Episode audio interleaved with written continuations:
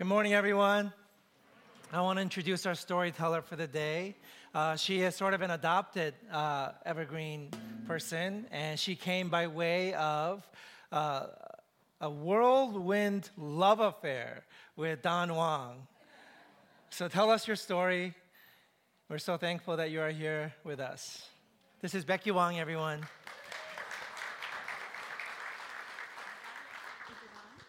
Good morning. Ohayo gozaimasu. Ahava. That's uh, biblical Hebrew for I give you love or just love. I'm Becky Wong, Don's wife, and I'd like to share a snapshot of my walk with the Lord. Attending church every Sunday, I always thought of myself as a Christian. I was baptized, book learned, confirmed, and married in the church. It happened 33 years ago. The D word, a word that was not allowed in our family, that entered in when I divorced my former husband, something I had to do to save myself and my daughter. I didn't want to wish it on anyone, even my worst enemy. I felt so numb and loveless, like a failure in life and totally hopeless. Cognitively, I knew I had forgiven him and tried to forget all that occurred. It's not good to hold on to bitterness.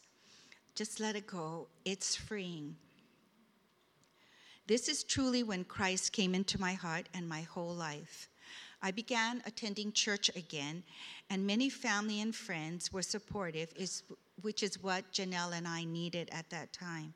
Truly, God's angels of mercy I immersed myself in my nine year old daughter's life and my work as a teacher. That was another blessing. Trying to earn a living to raise her. Looking at her photos of our life together revealed the emotional strain she was experiencing. Even if people say that children are resilient, it hurts through and through. My parents and, and friends kindly tried to introduce me to other fellows but it made me feel more like a prostitute than encouraging. Finally, I put a stop to all of that and decided I needed time with the Lord, Janelle, my family, and friends, and just began focusing on that and nothing else. The scripture that got me through this roller coaster of life was John 16:33, King James Version. These things I have spoken unto you that in me you might have peace. In this world you will have tribulation, but be of good cheer, for I have overcome this world. God and His Son, Jesus Christ, really became a part of my life, and I grew intimately, relationally, passionately, and dependently in love. Ahava. I joined the singles ministry attending First Presbyterian, First Presbyterian Church of Honolulu, and Pastor Gary Van Brocklin and his wife Marlene walked alongside me through studying scripture, life as a single mom, and growing my faith. We would have Bible study in my home, devotionals daily, studying God's word, and singing in the choir. Living life in the light of His love, time with our Lord became a priority and still is. In 2010, I traveled to Israel, which was icing on the cake, spending time as a short term missionary for three years in Thailand, Kenya, and Peru, facing life's challenges with a positive biblical attitude, and now relocating in Washington on November 23, 2015. Sometimes when I look back on a rough situation, I realize our Lord was right there with me. Feeling his presence when I'm afraid driving around in Washington just melts away that fear. God and his Son, Jesus Christ, are the light and the way of life of good cheer. Joy fills me up when I think of God's providence that brought me here where I'm standing right now. I met Don in a whirlwind courtship almost three years ago and have enjoyed and loved it all. Ahava and aloha. Thank you for letting me share my story with you.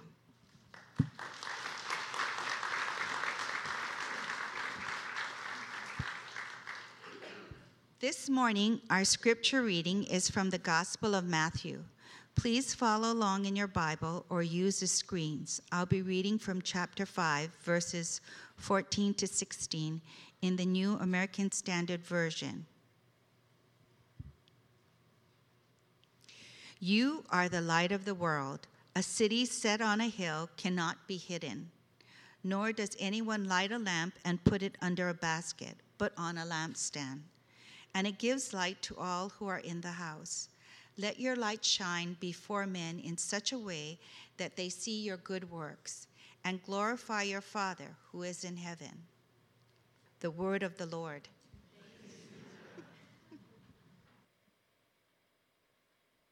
Good morning, everyone.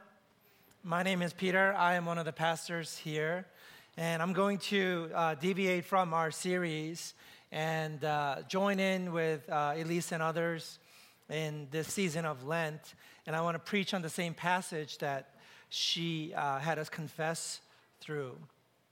Um, I, I felt a little bit of resistance in the first service when I had to say my part. You know, I had to kind of go, really? Am, am, I failing that badly? And then as I thought about it between services, uh, the second time around, I was able to confess from my heart yeah, all those confessions that I admitted to, they're true. And so, uh, in that same vein, I want to just warn you that uh, this sermon and I think the season of Lent, uh, it's an opportunity to focus on the ways that we fall short. And I know we want to be positive, we want to have hope. Uh, part of that process, though, is being honest uh, with the ways that uh, we are not as living into the ideal as we want to be as we claim to be. And so I think this sermon may hit some of you uh, as a bit of a reprimand, uh, but it's also, on the flip side of that, an opportunity uh, to grow. And um, shedding light is a part of that. But I don't want to shed just the light, I want to talk about a different kind of light from Matthew. I've always been an evangelist myself, personally. I uh, remember that I first got onto the idea of owning a car, uh, and I did a bunch of research, and I realized that I want and need an all wheel drive car.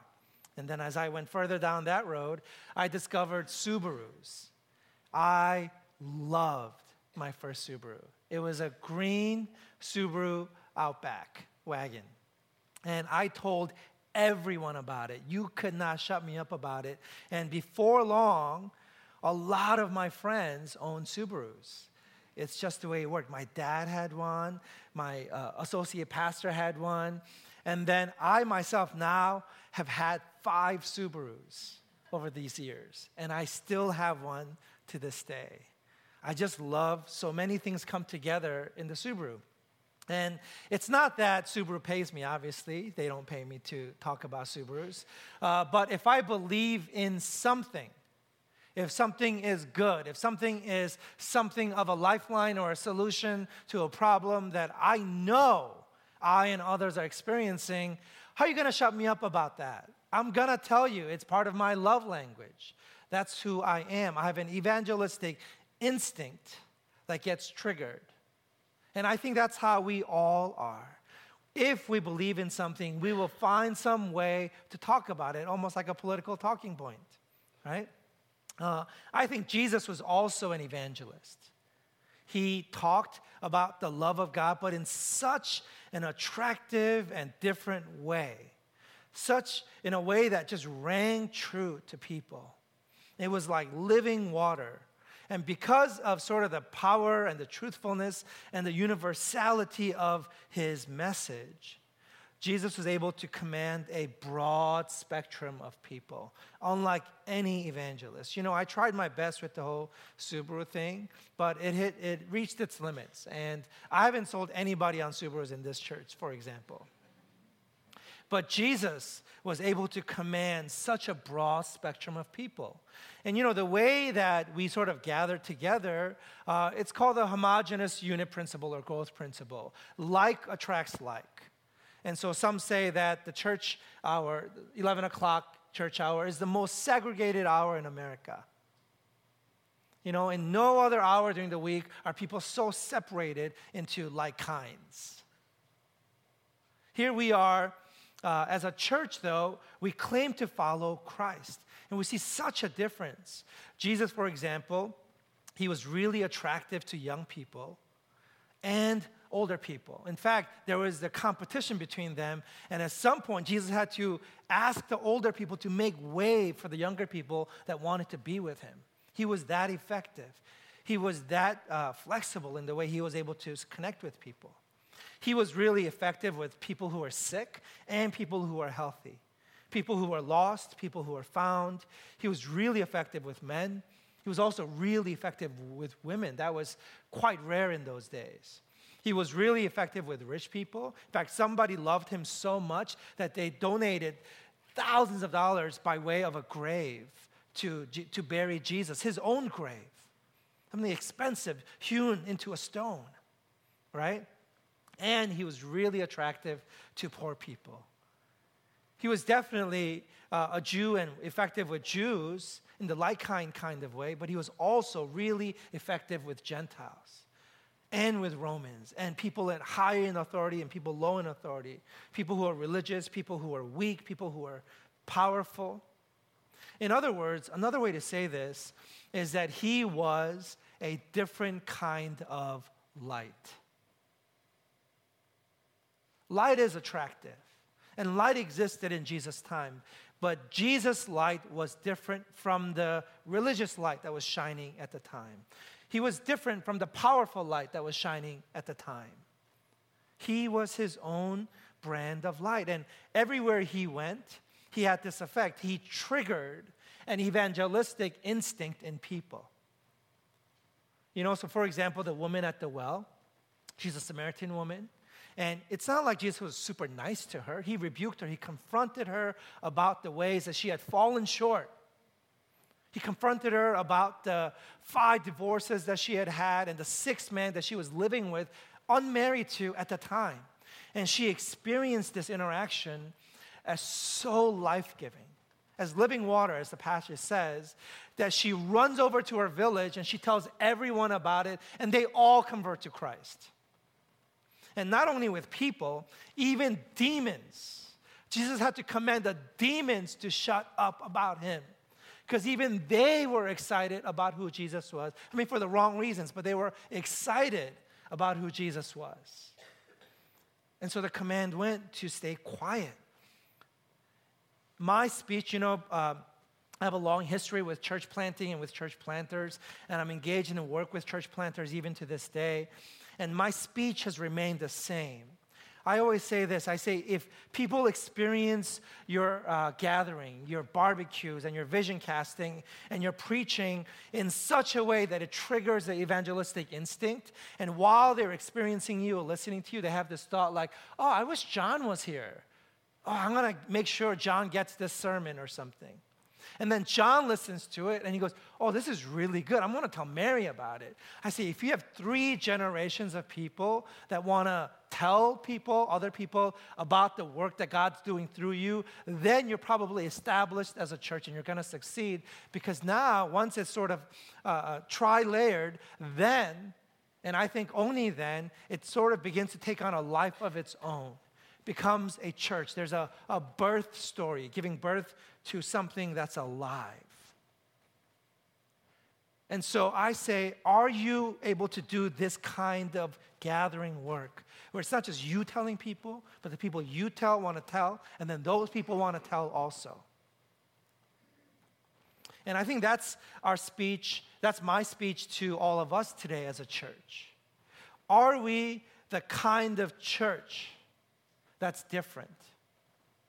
Do people experience our church in such a way that it activates their evangelistic instinct?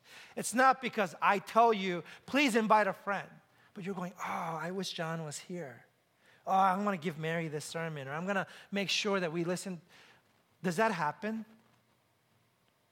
What is it about our church that's a different light? And I think this is a really relevant question because this is the way Jesus' ministry was. He commanded this broad spectrum of people. There was something so true and so universal and so powerful, so right, so good about the nature of Jesus' light that all different kinds of people came and he was able to overcome the natural, normal human ways of growing. So we have this passage today, verse 14 to 16. I want to read it for us again with the highlights there. Jesus speaking to his disciples on a hillside. This is famously called the Sermon on the Mount. He says this You are the light of the world. A city set on a hill cannot be hidden, nor does anyone light a lamp and put it under a basket, but on the lampstand, and it gives light to all who are in the house. Let your light shine before men in such a way that they may see your good works and glorify your Father who is in heaven. First, notice Jesus is describing the nature of light. In this case, light coming from a city.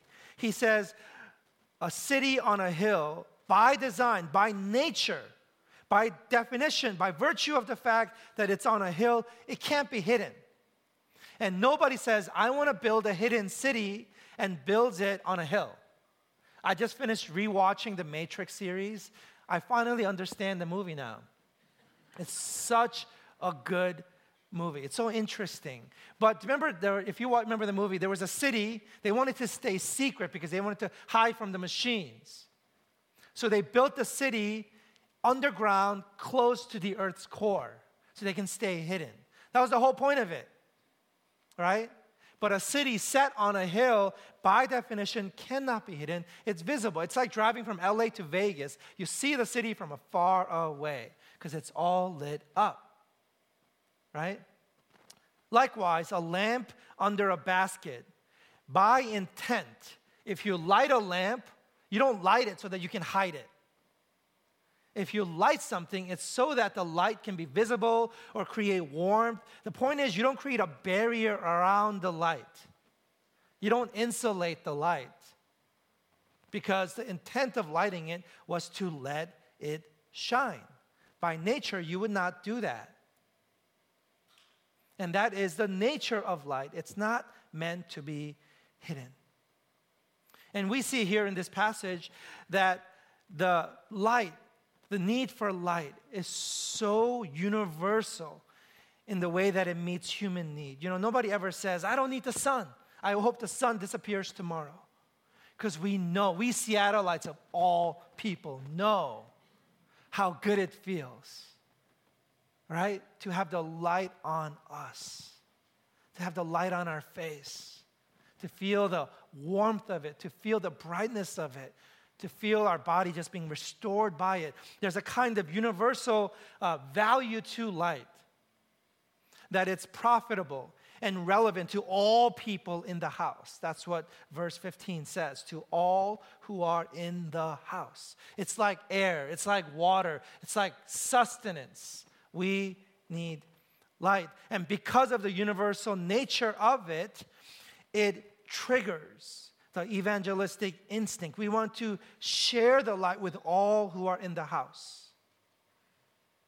I found light. Come, see, feel, be blanketed by it, absorb it, take it in.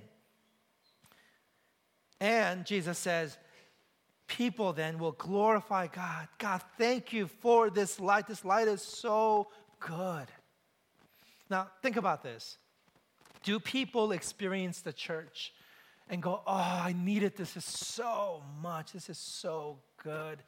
I don't know if I believe in God, but God, I thank you for the church. Do you believe that our culture feels this way about the church?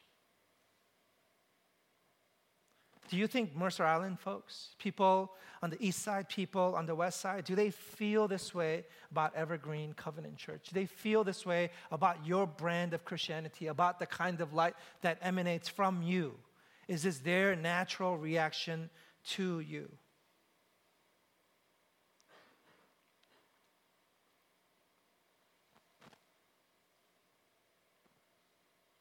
And notice also, I always thought it was my works.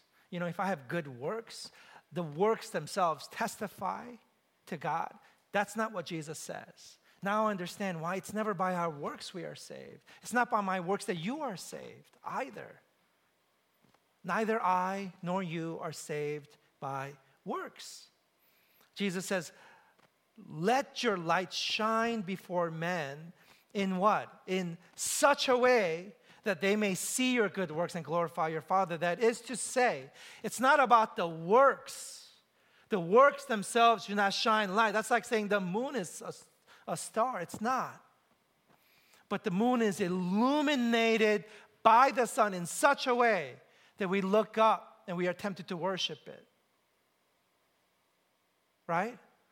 It's our works illuminated in such a way that causes people to glorify God. That means it's possible for our works to be illuminated in such a way that it just gives glory to man.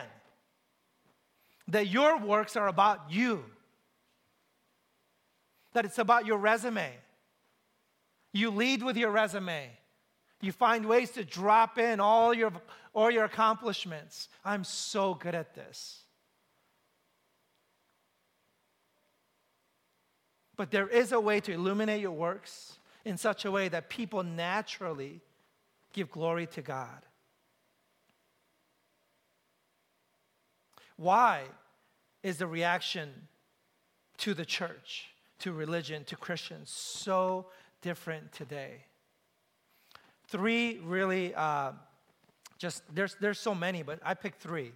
Politics. Think about the way the Christian faith in America has been usurped by political ends. Think about the way people talk about their base.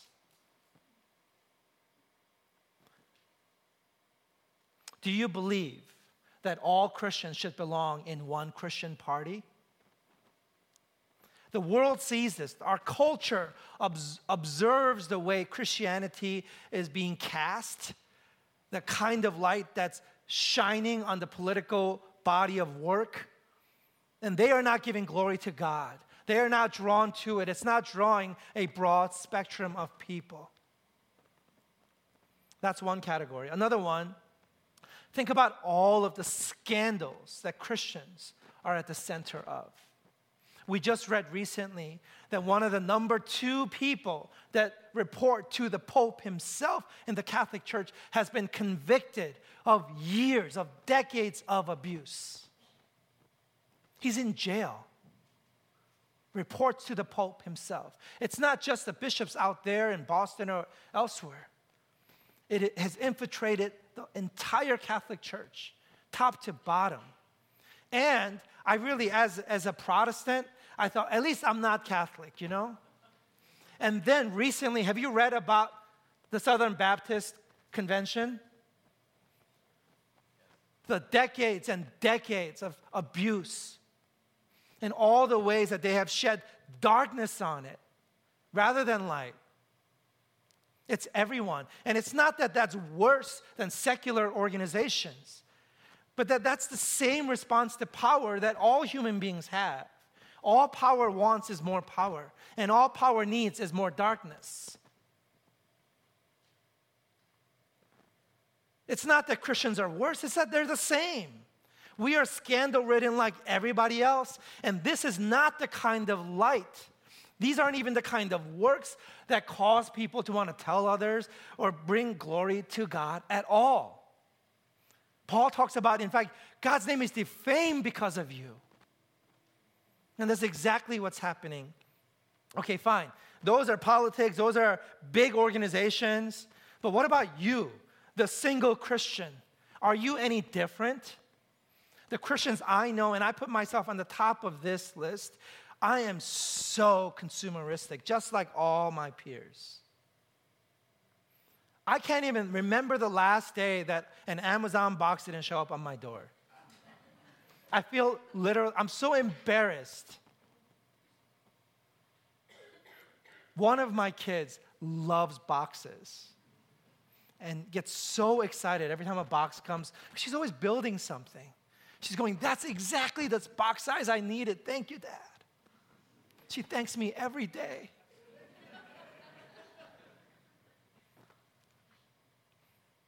and I'm hypocritical, just like everybody else. It's not that Christians are more hypocritical, it's just that we're the same hypocritical. And I'm selfish. It's not that we are more selfish, we're just the same selfish. It's not a different light. I think we all stand under indictment in this room, individually and collectively. And because of how dark we are, we have a propensity to shine the light rather than letting the light shine. The difference between these two is the difference between life and death. If you shine your light, you're a police officer and you pull somebody over just now. And, and you're shining your bright mag light into the eyes of somebody sitting in the driver's seat as and the strategy in police training is to debilitate the passenger, to debilitate the driver so they don't attack. That's obnoxious. That's, that's a way to shine light. That's what the, how the world experiences Christians who shine their light. And the reason Christians shine their light is because we know our light isn't shining. It is the nature of light to shine. If you have to shine your light, you're compensating for the fact that your so called light isn't light at all. Jesus laments in chapter 6, just one chapter later. He says, If what you claim to be light in you is darkness, how dark is your darkness then? We claim to have light, but Jesus says that's dark. If you call that light, and it's that dark, how dark is the thing you call dark? I told you it's going to be a little bit of a rebuke. And so I think we have no business shining light in any which way ever because it is the nature of light to shine. If people see light, they're not going to put a cover over it. They're going to want to set it up for all in the room to benefit from the light because the light itself, by definition, is a universal relevant need of the human being. We all need and want light. And if you claim to have light, simply let it do its work. And don't get in its way. Shining is compensation at best. Well, what does it mean? What is this in such a way? And I think, you know, I'm not going to go deep into this part, but if you go up a few verses, this is the kind of light that illuminates the work in such a way that it causes people to glorify God. You have to be poor in spirit. I'm not poor in spirit. You have to be a mourner. I'm not a mourner, though I'm crying more than I used to. Blessed are the meek. Meek means that you are restrained, that you have power under restraint. Blessed are those who hunger and thirst. I hunger and thirst, but it's for wealth, power, and recognition. That's my deal personally. What's your hungering and thirsting about? Is it for righteousness? What about merciful? What about people who need forgiveness? Do they come to you? Are they scared of you? I think people are scared of me. That's, that's a true confession. People know I'm going to deconstruct their sin and list out all the multiple layers of the sin in which uh, ways that they have sinned against me. And they fear coming to me with a confession because they're going to feel worse, not better. Blessed are the pure in heart. I have motives for my motives, which also have their own motives. I am many layers complicated. Blessed are the peacemakers. And so, regardless of the deep or shallow way I understand the Sermon on the Mount, I fall short, and my light is not such as it should be. And so, part of the call is to be a church that has both works and light. But I think there's another way to think about it. I think maybe this equation is a little bit better. Oops. Okay. Sorry, airplay's a little slow. Okay.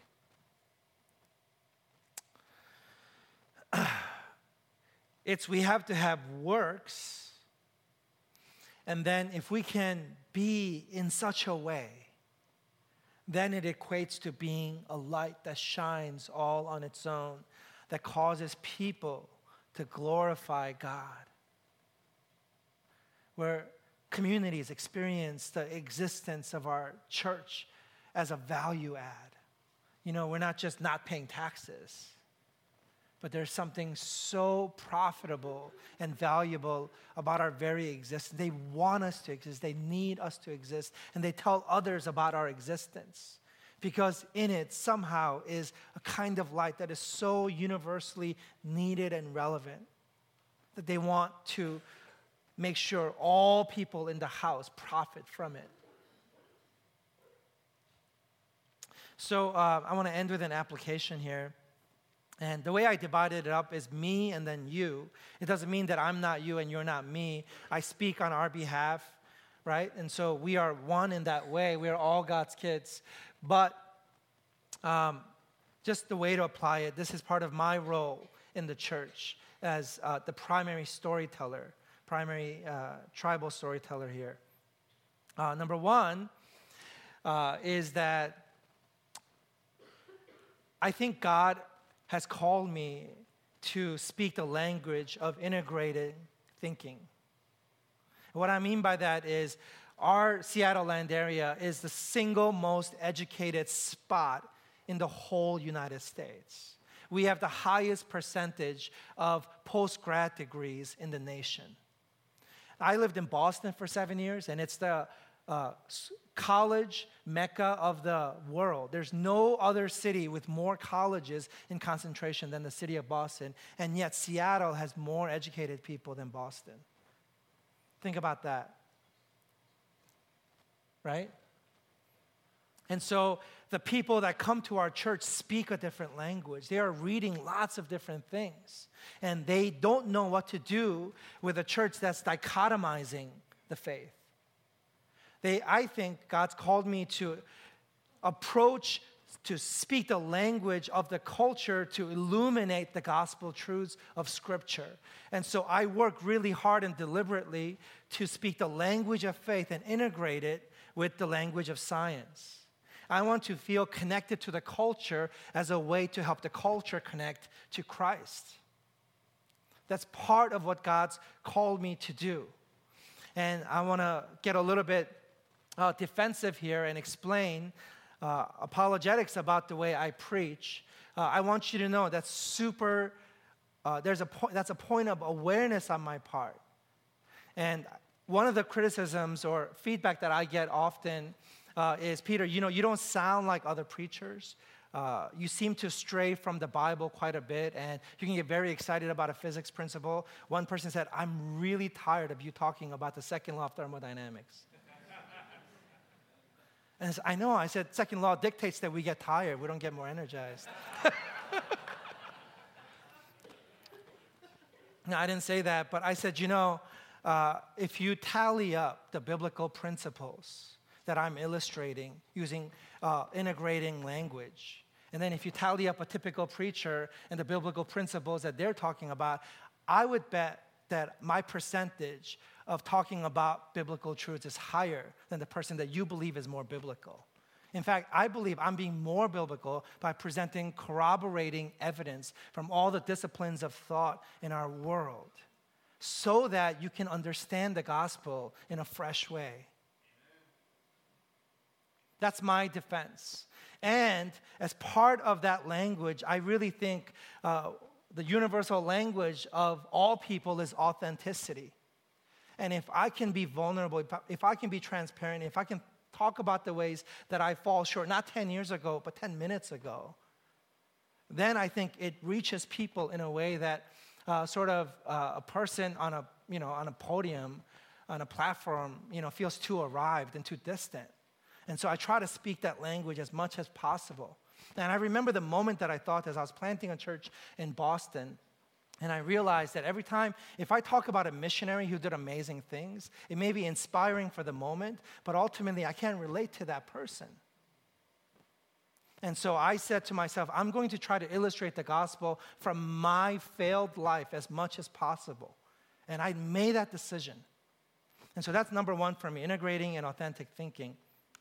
Uh, number two for me is I work hard, I want you to know, to not tell you stuff, but to show you stuff so that you can decide for yourself if something is true or not.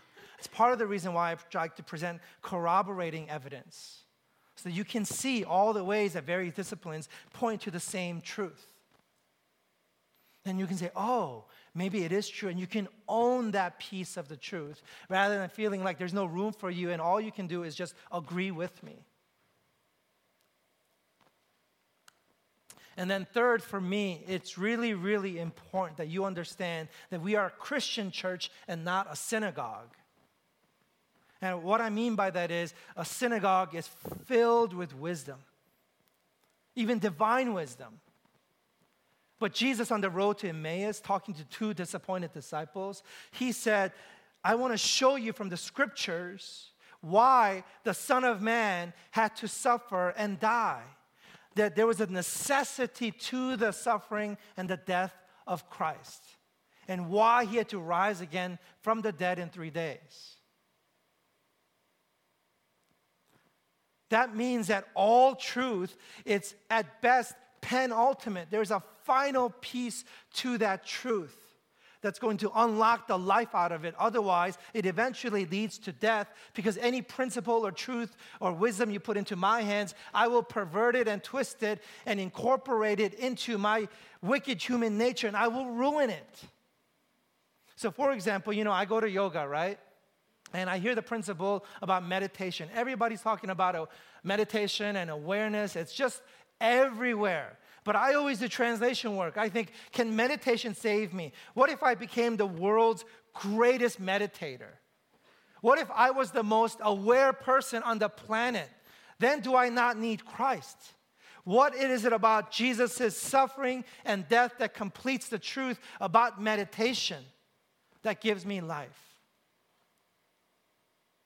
What is it?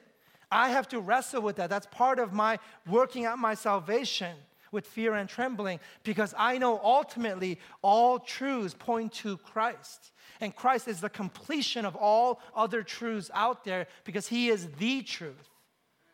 He is not a truth. And so, as a Christian church, we have to always ask well, why did Jesus have to die for that? That's the final question we have to always ask and answer because we are not a synagogue. We are a Christian church. We are not a humanitarian organization. We're not just a 501c3. We are a Christian church. Why a church? Always defending ourselves through the suffering and the death and resurrection of Christ. Now, your turn. How can you be a different kind of light? How can you be a church? Number one, for such a time as this, I think you have to figure out as a church and as, in, as individuals how to love unlovable people. In the Sermon on the Mount, Jesus says, uh, in this chapter or the next one, he says, What credit is it to you if you love people who love you? If you loan money to people who will pay you back? What credit is it to you? How will they glorify God if your love is of human origin? If your love makes sense? If your love seems like the natural, normal response. Like you love your own kids, you don't get credit for that. That's your job. If you don't do it, you go to jail.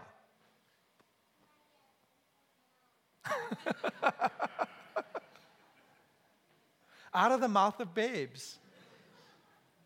And so I don't know who your unlovable people are. Make a list. You know the typical ones, the usual suspects that I could name, but you name it. Who are the people that you just can't even stomach? Or people you just want to slightly reject? Or people you just feel you're better than? You know, if somebody, if you weren't a Christian and you believe that you're going to be fine, say, well, why are you a good person? Well, I'm a good person. I'm basically a good person because, because what? You haven't what? You haven't murdered anyone. You haven't what? Those people, how will you love those people? If you don't figure out a way to love them, it's just you. There's no light of Christ in you, there's no love of Christ flowing through you. Number two, our culture right now is just a first space or a second space. A first space is where everybody has to have the same opinion. That's where we're leaning towards right now as a culture. Nobody can talk anymore. Nobody can publish. Nobody can write. Everybody's issuing apologies. Everybody's getting fired and nobody's getting hired because we're all scared to death. We are living in anxious times. And the most intolerant people are the tolerance police people. Everything has to be politically uber correct in such a way that you are scared to speak. It's a first space where there's only one opinion allowed and nobody else gets to have any other opinion. That's one alternative. The other alternative is nobody gets to say anything. We're just going to be nice to each other. That's sort of our church's history. That's what Scandinavians are. And that's why Seattle is defined by Scandinavian culture. We're friendly, we're passive aggressive, we're introverted, we're nosy, but not overtly. We wave at each other, we say hi, but we don't actually hang out. When I say we should get together, I don't mean it. You know, you know all the stereotypes. It's all true. You know, we're so like non-confrontational. We don't even know how to merge into lanes correctly. If that's not evidence enough, see corroborating evidence using traffic flow patterns. We have an opportunity in our culture right now to be a third space where people can come as they are, speak their mind, but stay at the table and figure out that it's about people and it's about the relationship more than anything else. We can do that. We can grow together. Iron sharpening iron. Truth is not a line you cross, but it's a road you take. And we can take that road together. We can be that church. That's different. That's going to illuminate our works in such a way. And then, third, everybody say this with me out the way. Louder. Out the way. Get out the way. I would love for non Christians to stumble on Christ, not on Christians. I think most people who think they're rejecting Christ, they're actually just stumbling on Christians and rejecting Christianity. They've never even experienced Jesus themselves. They're not tasting of his goodness. The Bible says, Taste and see that the Lord is good. They have never tasted of him. They're rejecting me. They're rejecting you. They're rejecting us. So figure out ways to get out the way. Your language, your ethos, your presuppositions, your mannerisms, your failed character traits, your consumerism, your hypocrisy, your Christianese, your way of being a church, get out the way so that people can experience Christ unhindered. How do you do that? That's our job to figure it out. How can we be the kind of church that would cause people to want to come here and then tell others because the light that shines from us is light indeed? Would you bow your heads with me? God, we receive this reprimand today we receive this rebuke from you. We receive this exhortation. We believe uh, that there is a pathway to hope here as individuals and as a church. I don't know how it's all going to hammer out, but I believe that if we can walk this road and have this intent and have this purpose together as a church, that our church will naturally grow because of the attractive nature of true light. It's so different. Help us to be different in such a time as this, that all people may glorify our Father who is in heaven. Help us to repent of our ways and to be your ambassadors as you have called us to be. I pray this in Jesus' name. Amen.